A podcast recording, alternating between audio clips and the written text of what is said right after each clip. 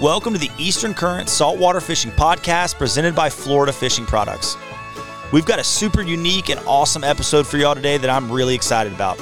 We chat with Captain Ben of Keepin It Reel Fishing out of Dutch Harbor, Alaska. He fishes the Aleutian Island chain for giant halibut, giant cod, and so much more.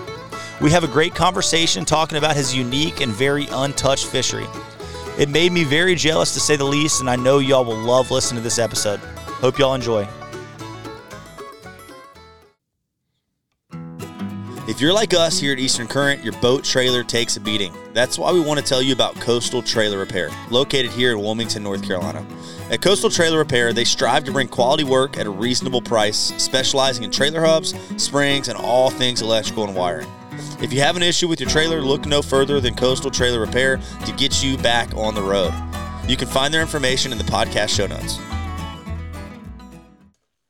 Captain Ben, thank you so much for joining me on the podcast. I've been excited to have you on. Um, watched uh, some videos of y'all's fishery with my son, and just excited to chat about something different than what I get to chat about a lot. So thanks, thanks for joining us. Yeah, thanks for reaching out. It's always cool to do something different like this, for sure, for us. Absolutely. So tell people before we get in. Usually, I'll do a whole backstory, which I want to do but tell everyone like where you're located and, and, the waters that you fish kind of before we get into your actual backstory of fishing. Okay.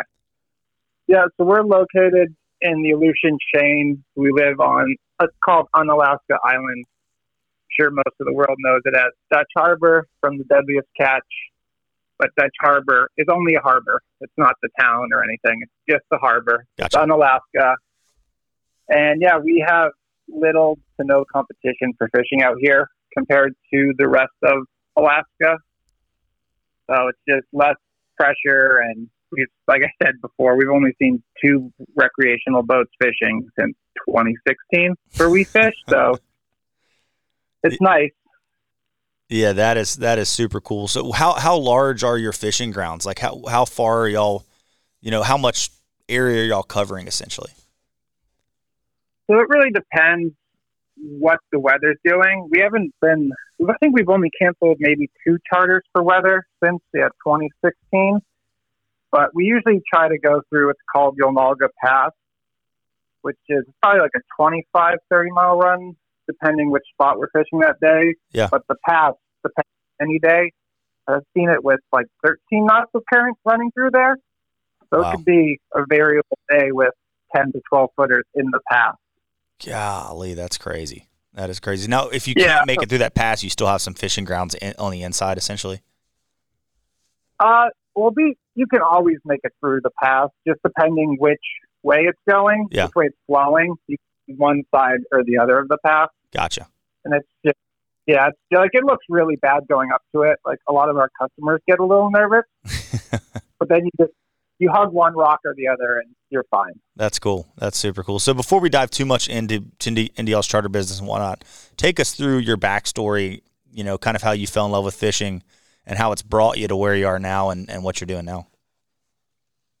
All right. Yeah. So I actually I grew up in Massachusetts, and then my dad just he we always had a boat, and then I think I was in fifth grade, the fifth or sixth grade, when I told him I was taking it out into the bay to go catch schoolie striped bass, and we took it 30 miles to P Town and caught a bluefin on a spinning rod, and came back at 3 a.m. Came back to the harbor at 3 a.m. Oh my goodness! And, Did you get to use the boat again after yeah. that, or were, were you grounded from it a little bit? Uh, we, he was he was really mad. Then he saw the fish, and then he was like, "Well, I guess he's fine now to take it out. Just don't lie to him anymore, much."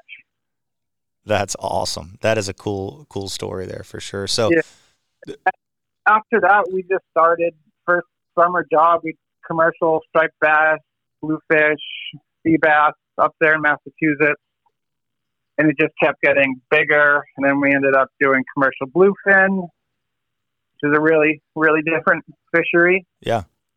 But uh, I knew I didn't want to go to a normal college, and there was a maritime academy Massachusetts Maritime Academy was like 20 minutes down the road from my house. Yeah.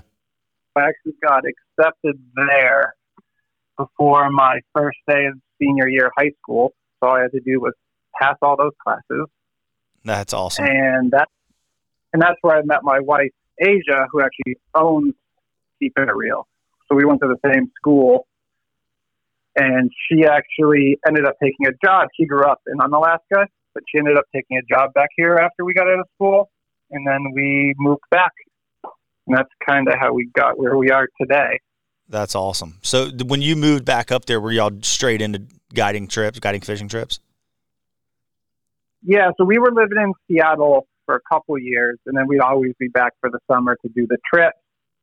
And we had everything was it was really good. We started off really good, and then obviously COVID messed up everything for everybody, and we weren't any different to that. I think we had 40 plus charters booked for the first summer, and it was 100% cancellation for us.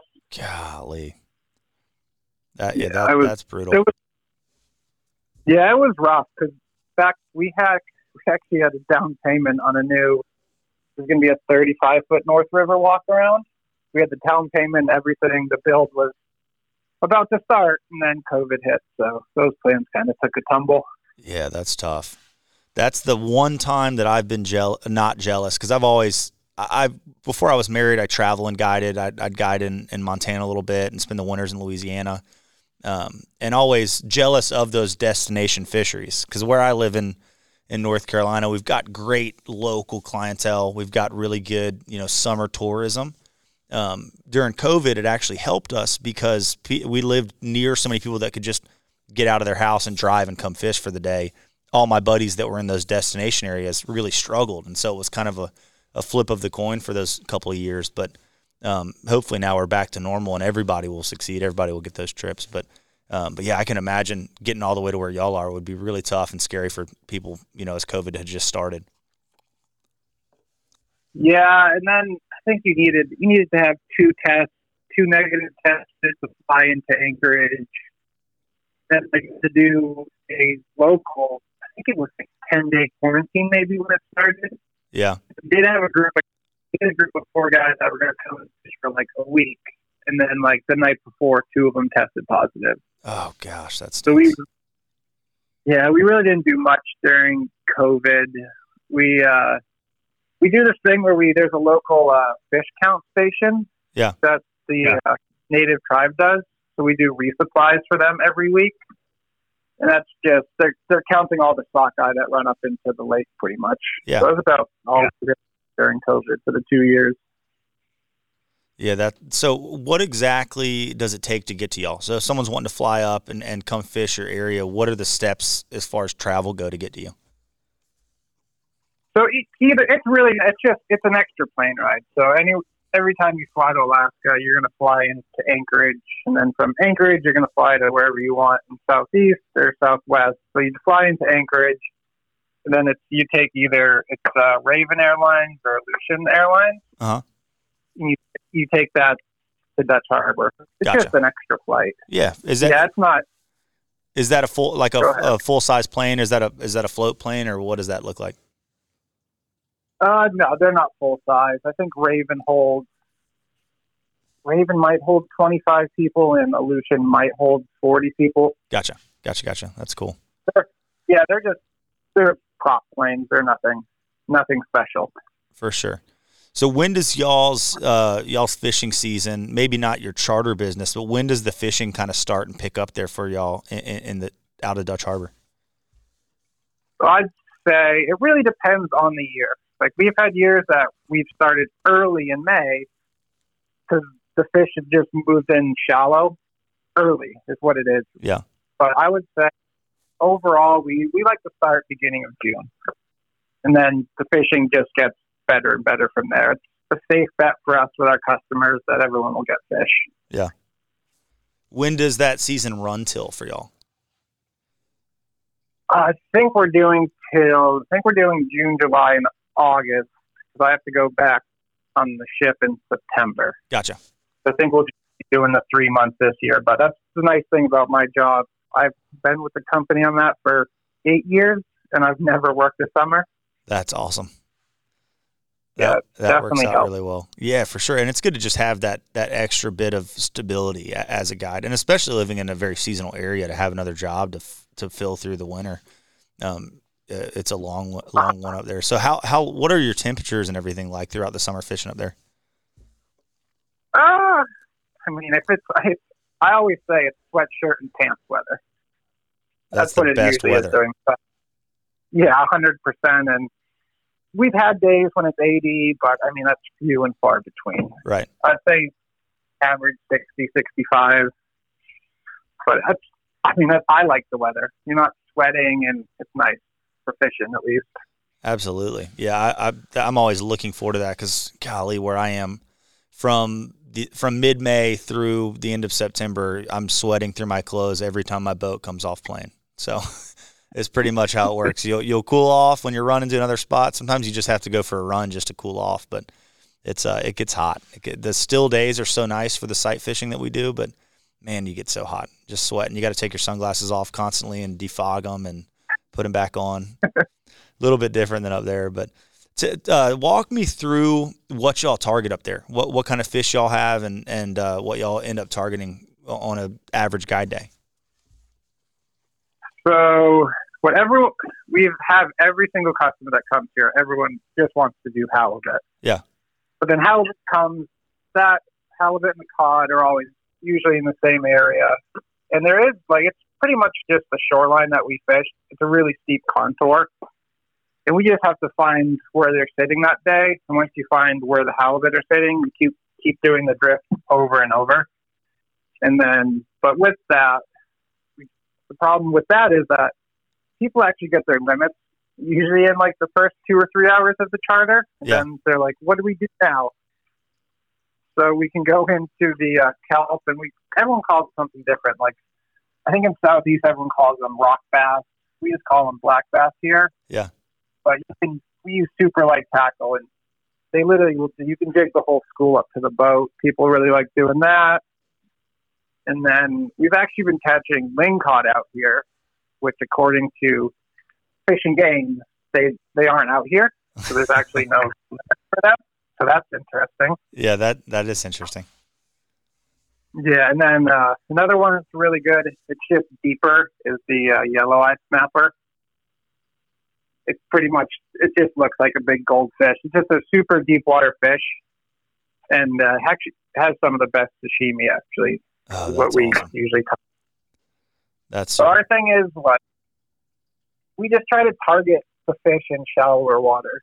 I can't. I can't stand watching videos of people with 20 customers on. Everyone has five pounds of lead fishing in 800 feet of water. Yeah. it's it's Yeah, that's it's a lot it's a lot of work, and and it's not it's not as fun. The shallower, the lighter the tackle you can use, the more you can kind of be an angler, if you will. Yeah, I mean our jigs are 18 and 20 ounce. You're using heavier. They're Trevala rods, but we use them for jigging for bluefin on the East Coast, and you can jig with them all day and you won't get tired. Yeah. That's super cool. So one thing I noticed in the videos I've watched, are y'all mostly all artificial? Yeah, so we actually, I, I was just talking to, uh, I'm sure you've heard of them, Blue Water Candy. Yeah, yeah, they're in North Well- Carolina. They're right here. Yeah, so that's actually where we get our stuff from. Nice. I was just talking That's to them yesterday. Yeah, and it just, we don't, they just fish better than bait. It's just mostly a reaction bite that we get out of all of the fish. And sometimes, like, you'll hook a halibut. It's kind of like behind where the head is, and it's because the fish just sees the jig and lays on it because it doesn't want to eat it till later. And then you'll kind of snag them, but it's still just that reaction. Yeah, for sure. That's that's that's super interesting. The the Yeah, halibut. I've never caught a halibut, but I I, I mean, I, I like like any dumb person from the south. I just am like, oh, it must just be like a big flounder. But it, they seem, you know, they seem similar, and they're definitely structure oriented. It seems like. But uh, do you do you find those fish definitely always on structure? Is that is that is that a thing? Yeah, so we have like there's depending on the weather, if we have to go west, which is opposite of the where that pass is, we fish boulder fields out west, Gotcha. and the fish are on the structure out there, and then the other place is really just more fishing the contour and finding where they're laying. Because we fish, it comes up from 600 feet, and then you're fishing a contour from 80 down to that depth, and they're always just somewhere on that contour, depending on the day. That's cool. And you said the cod are mixed in. What what is the the average size class of the halibut and cod that y'all are catching on artificial, and maybe compared to some of the other more common areas that people are targeting those in Alaska? How do y'all kind of rank up against that? Yeah, so I for cod, we probably average twelve to fifteen pounds of cod, and you can. There's no limit on cod here. You can keep as many of those as you want. Like I prefer personally prefer eating cod over halibut. Just flakier, and I think it cooks better. And then for halibut, we have to average 50 pounds for the fish that we keep. Gotcha. And it's funny, like how you said you saw the Luke's video from the Outdoor Boys. Yeah. Like the years he's last two years he's come, like I would like his the fishing was good in the videos, but it wasn't like an amazing day. That's, just, that's kind of bad to say, but that's a pretty like I don't want to say below average for us, but it was still a little early in the season. Yeah, it looked like y'all were just catching fish after like the at least the cod fishing looked insane. Like lots of those big cod because I've watched so many. uh, It's always for me. I love just watching. Like I don't. I don't enjoy sitting down and watching like red fishing videos or trout fishing videos. Like if I watch fishing, I like watching stuff that I don't get to do. Like the grass is always greener, right? You're, you're seeing what other people are doing. That little bit of FOMO and jealousy kicks in and and whatnot. But but yeah, just if that's a below average day, then I just need to hang it up here in North Carolina and maybe find another job. Yeah, I mean, if people just want to codfish, you could. It's the second the jig hits the bottom. You could do it all for the whole eight-hour charter if you really wanted to. And we do have uh, we have these smaller Daiwa, I think they're called Tanacom reels, okay. which mostly we let the kids and like older clients use.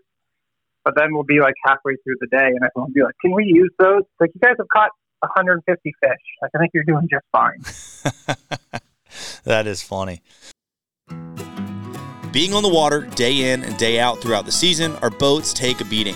Whether we need fiberglass work, new non skid, hull painting, rigging, and electrical, or full blown custom restoration, Brock Boatworks has you covered.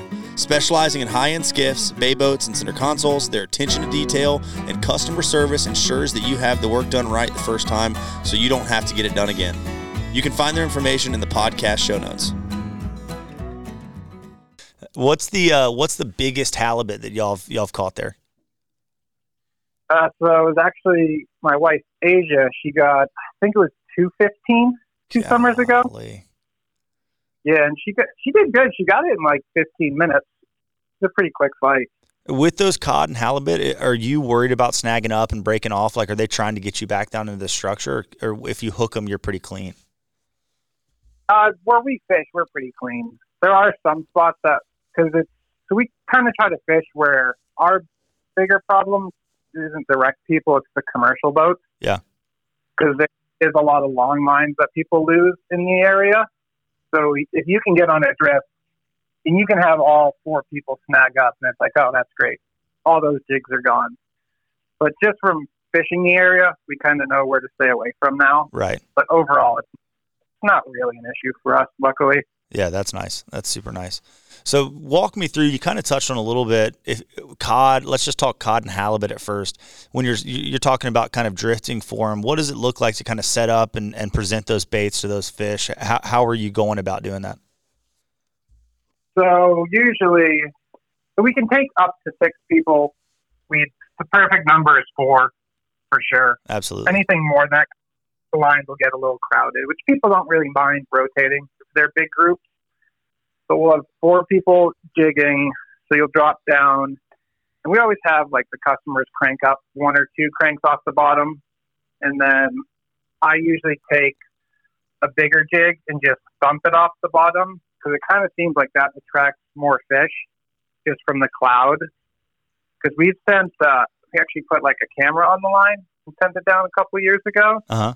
and it's crystal clear out here. This water, 200 feet down, so they That's can awesome. see everything. So if you're thumping something off the bottom, they're going to see it for sure.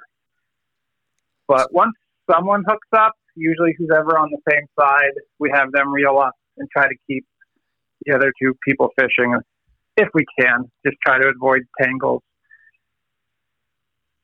Yeah, that that totally makes sense. So you're you're cranking it up off the bottom a crank or two, and is it just kind of just a steady hop, just hopping that jig, creating some movement?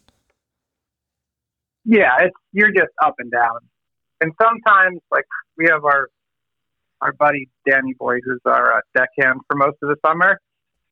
I swear he catches more fish just sitting there holding the rod or sticking it in the rod holder, like a lot of customers do. Like it's not, it's really not rocket science fishing. You're bottom fishing. You want to stay, as long as you're in the right depth. We've had older, we've had 65 year old customers who outfished everyone on the boat, and they was in the rod holder the whole entire day. That's awesome. They see all these other jigs hopping around. They're like, well, this one looks a lot easier to eat. I'm just going to swim over and eat this one that's sitting still. Yeah. That's cool. For sure. And it's really just depends. Every day is kind of different, but it's always the same area for us. And it's fun fishing. Everyone takes oh, at least a drift or two to get it figured out, but everyone gets pretty dialed in pretty quick.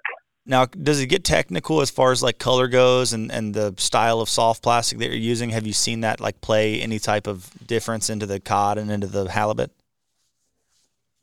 So we, uh, so when I first started coming out here in 2016, there was no herring. I'd never like I obviously I knew herring from the East Coast for tuna fishing, but my father-in-law's been out here for 30 plus years, and he said the herring fishery out here used to be one of the biggest in the states. And then there was nothing. But over the last five years, we've seen the herring just come back stronger and stronger. So there's acres of herring now during the summer. Wow. So we just stick with white. Yeah, that's, that's perfect. Because when we cut them open, that's what they're mostly eating is the herring. The white seems to work the best for us. That's so cool. It, and it, it is a it is a soft plastic you're running off those those big jig heads, right? Yeah, it is just a soft plastic. We don't. Danny, the deckhand, will sometimes throw a piece of bait on his. But I think that's just from years of growing up using bait. Yeah. We, I will, I think it makes the action different if you put a big, big chunk of bait on there. So we're just running 20 ounce big heads with those soft plastics. That's crazy. That's, uh, yeah, it's, that's cool. It's it just shows like you imagine what every fishery on the east and west coast would have been like a hundred years ago without the pressure. I mean, anglers overall, like fishermen and anglers overall, have just gotten exponentially better. Not only are there more, but with all the modern electronics and, and everything, like it's so much easier to be very successful than it was years ago. And so you, you imagine, I imagine that so many fisheries would, would be like like what you're still able to see up there. And even like the when i was guiding in alaska like the the waters that were maybe a lot more trafficked and i was fishing all inshore stuff but um, and still seeing such a such a huge you know difference in in how active the fishery was and how productive a fishery was based off of areas that are so much more populated. So it, it's it, I, I always find myself daydreaming of you know what our fishery once was and, and wishing i could have seen it like that but it's it's cool no, to I, talk to someone who's in a place that still kind of has what it used to be. yeah, this is especially out here. It's just it's like a lot of our customers they're repeat customers and they just do the trip every year to Homer and they're like, yeah, if we're lucky, if we get like a twenty pound halibut, and it's, and it's like I don't think we would we've ever kept a twenty pound halibut here. Yeah, that's crazy. Like I when he was the first time he came, I made him throw back like a 50 pounder. He's like, dude, that's the biggest halibut I've ever caught. I was like, oh, so you wanted a picture with that one? Like, we'll get a bigger one. That's funny. Yeah, I, have I've learned over the years guiding that it, I, I never downplay a fish until you've heard what your client has to say about it first. I've made that mistake before.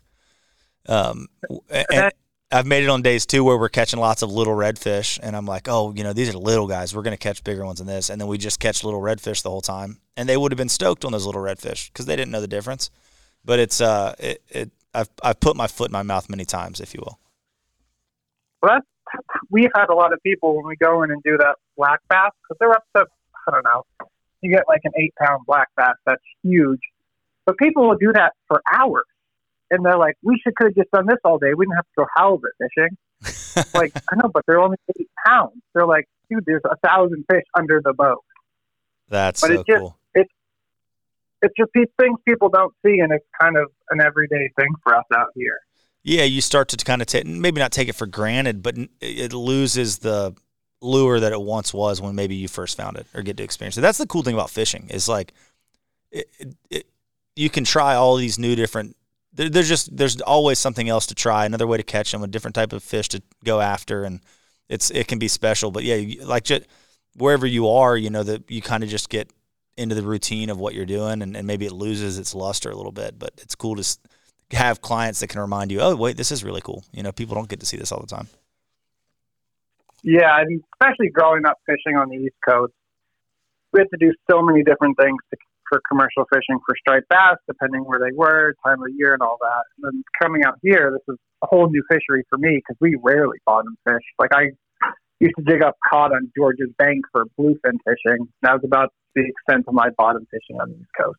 Right, right it's uh it, it's cool it's it, it, that's what has been one of my favorite parts about this podcast is just chatting with lots of different people in different areas about their fishery and kind of you can learn something from everybody that even if you don't have the same type of fish or even the same type of water you know you can take back and, and apply to your fishery in a different way or look at something in a different light and kind of kind of learn from it in a, in a sense but i'm curious about the black bass because in the videos i've watched of y'all fishing up there uh, that does look super fun. What what all can you catch those fish on? What what do people like?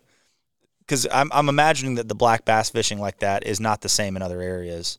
So like, what is what? How do people standardly catch those? And then how is it so different for y'all? It's, it's usually digging for them, but I don't like Luke. You know, Door Boys. He said he went to I forget where it was. It was somewhere in southeast, and he tried to do a video of him just spear fishing a black bass uh-huh. And he said he saw two in like 10 hours of being in the water. And we're wow. just, we're using super light, they're, uh, they're Nexus rods. Uh-huh. They're made by uh, Jigging World on the East Coast. Yeah, yeah. Jersey. And uh, I think we have 10 pound braid on there, and it's just anything shiny. They'll eat a hook too. I mean, you could do that. They're not very picky by any means. Because no, there isn't, cool. even here, in a lot of Alaska, there's a commercial fishery for them, but there's no one out of Dutch that does that commercially. So, but it's a. You can do it. It's kind of in any kelp bed here. You can go and catch them like that. Have you had it's any crazy. success like with top water or anything like that? If you're getting them right up by the boat. Yeah, so we act, we have used bass lures before because it's literally the whole school will come all the way to the boat and stay with you in the kelp. So you can use whatever you would like to.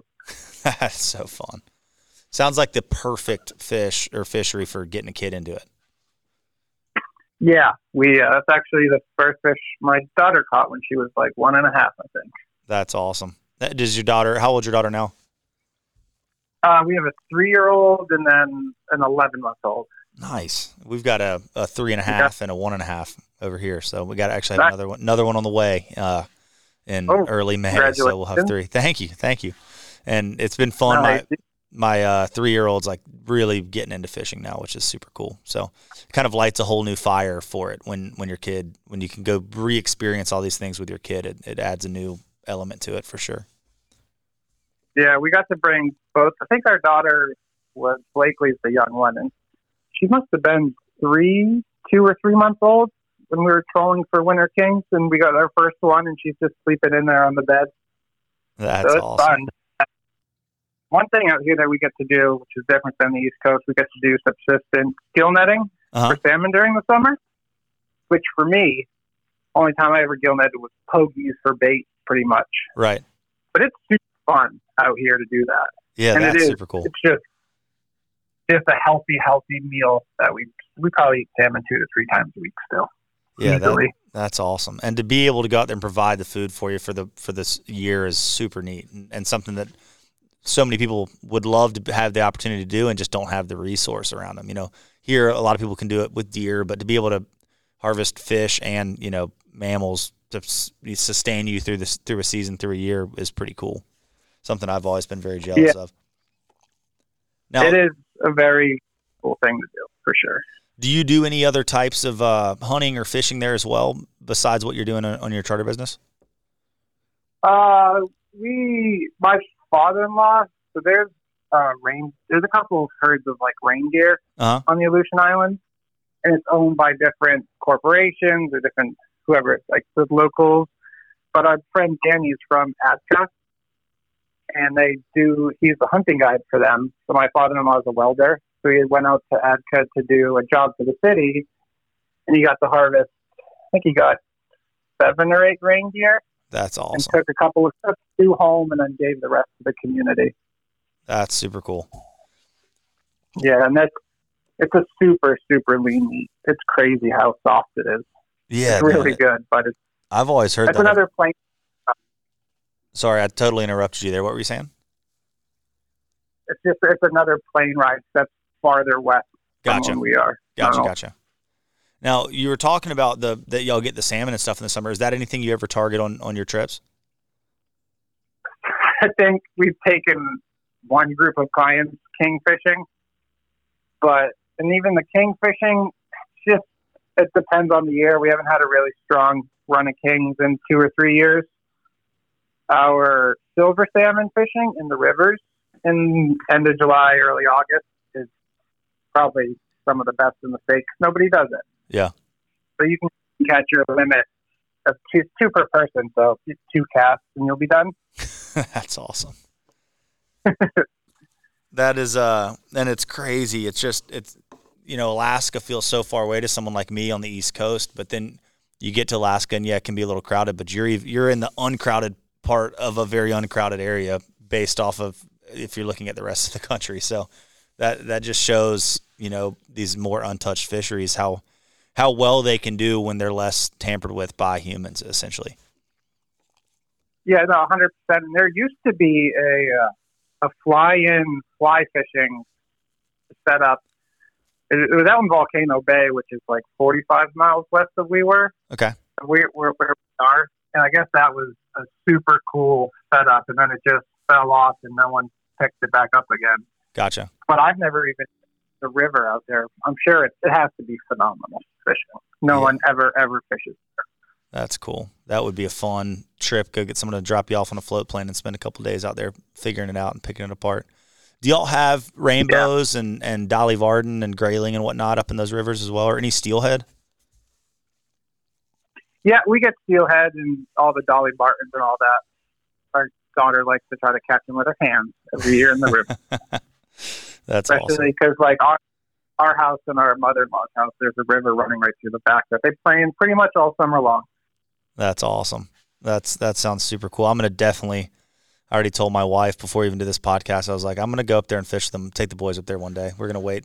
We, we've always talked about an Alaska trip, and and and uh, it's it's something we want to wait wait and do with them when they're a little bit older and can really enjoy it and remember it a little bit. But um, but yeah, that just Yeah. that sounds super cool. So I'm a big. I, I really like to waterfowl hunt as well, and and I follow some of the hunting that goes on up there in the Aleutian Islands. Is there any of that right out of where you are, waterfowl hunting?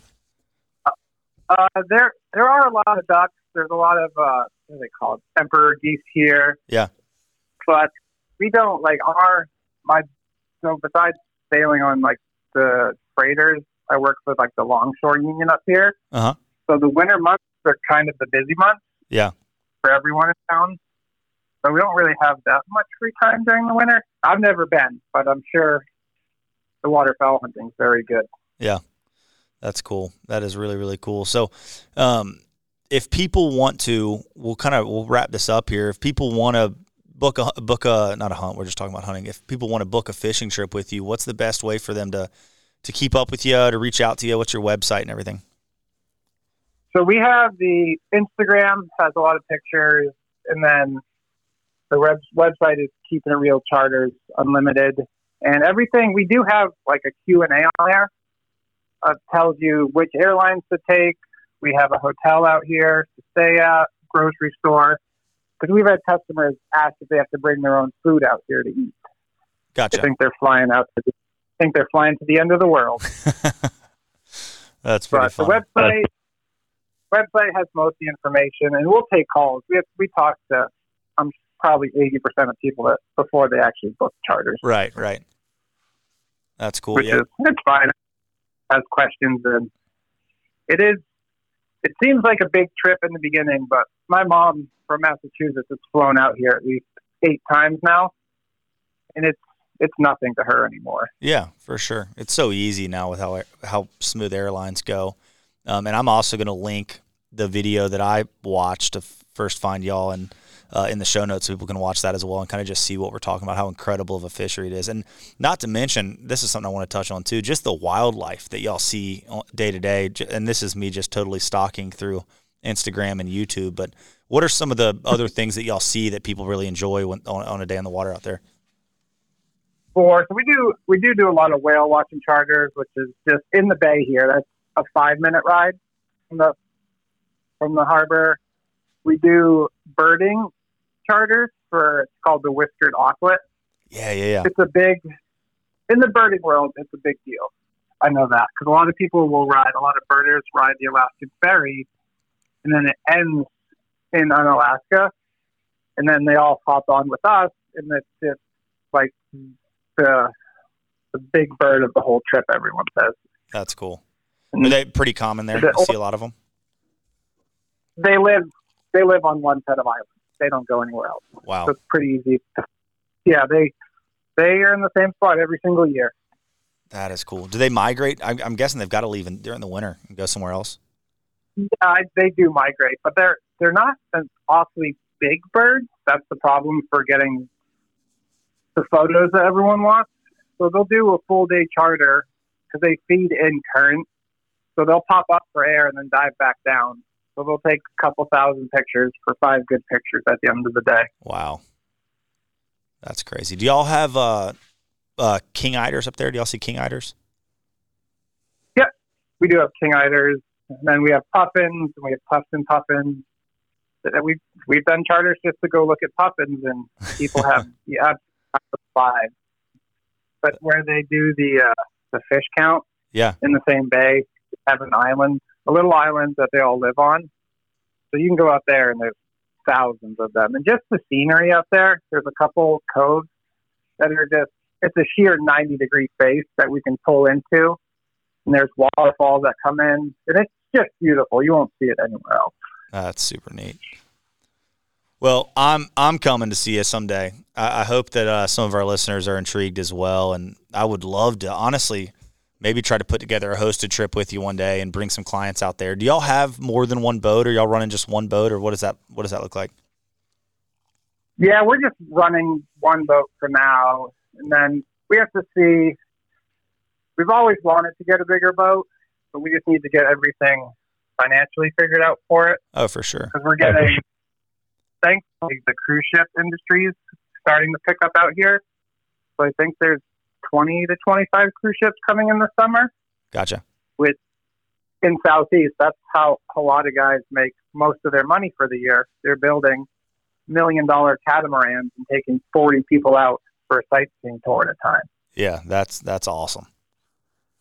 That would yeah. be that that'd, that'd be a moneymaker for sure being able to go do that yeah, so we, and add a little fishing to it, a little bird watching, some whale watching, kind of round your trip out. No, no real pressure anywhere. You can kind of just get to get a little taste of each each thing there. Yeah, for sure. I mean, we we'll do whatever people want. Like some people, it's easy enough with the fishing. You can do a half day of fishing and a half day of sightseeing. We'll work with whatever people want to do. That's for cool. Sure. Thank you. Well, man, thank you so much for jumping on and chatting with me. Um, super intrigued by your fishery and just how cool that area is out there. It seems to be one of the last few untouched untouched fisheries, even in Alaska, and, and just really cool to chat with you and hear your story. So I, I do appreciate you hopping on. Yeah, I do appreciate you giving us the call. It's very fun to do a podcast. Yeah. My first one, and it is uh, it is a different world out here. Coming from the East Coast, it's hard to explain until you really take the trip out here. For sure. Well, man, I, like I said, I appreciate it. You guys, thanks for listening to another Eastern Current episode. Uh, as always, we appreciate y'all, and uh, we'll see you on the next one. Thanks. Bye.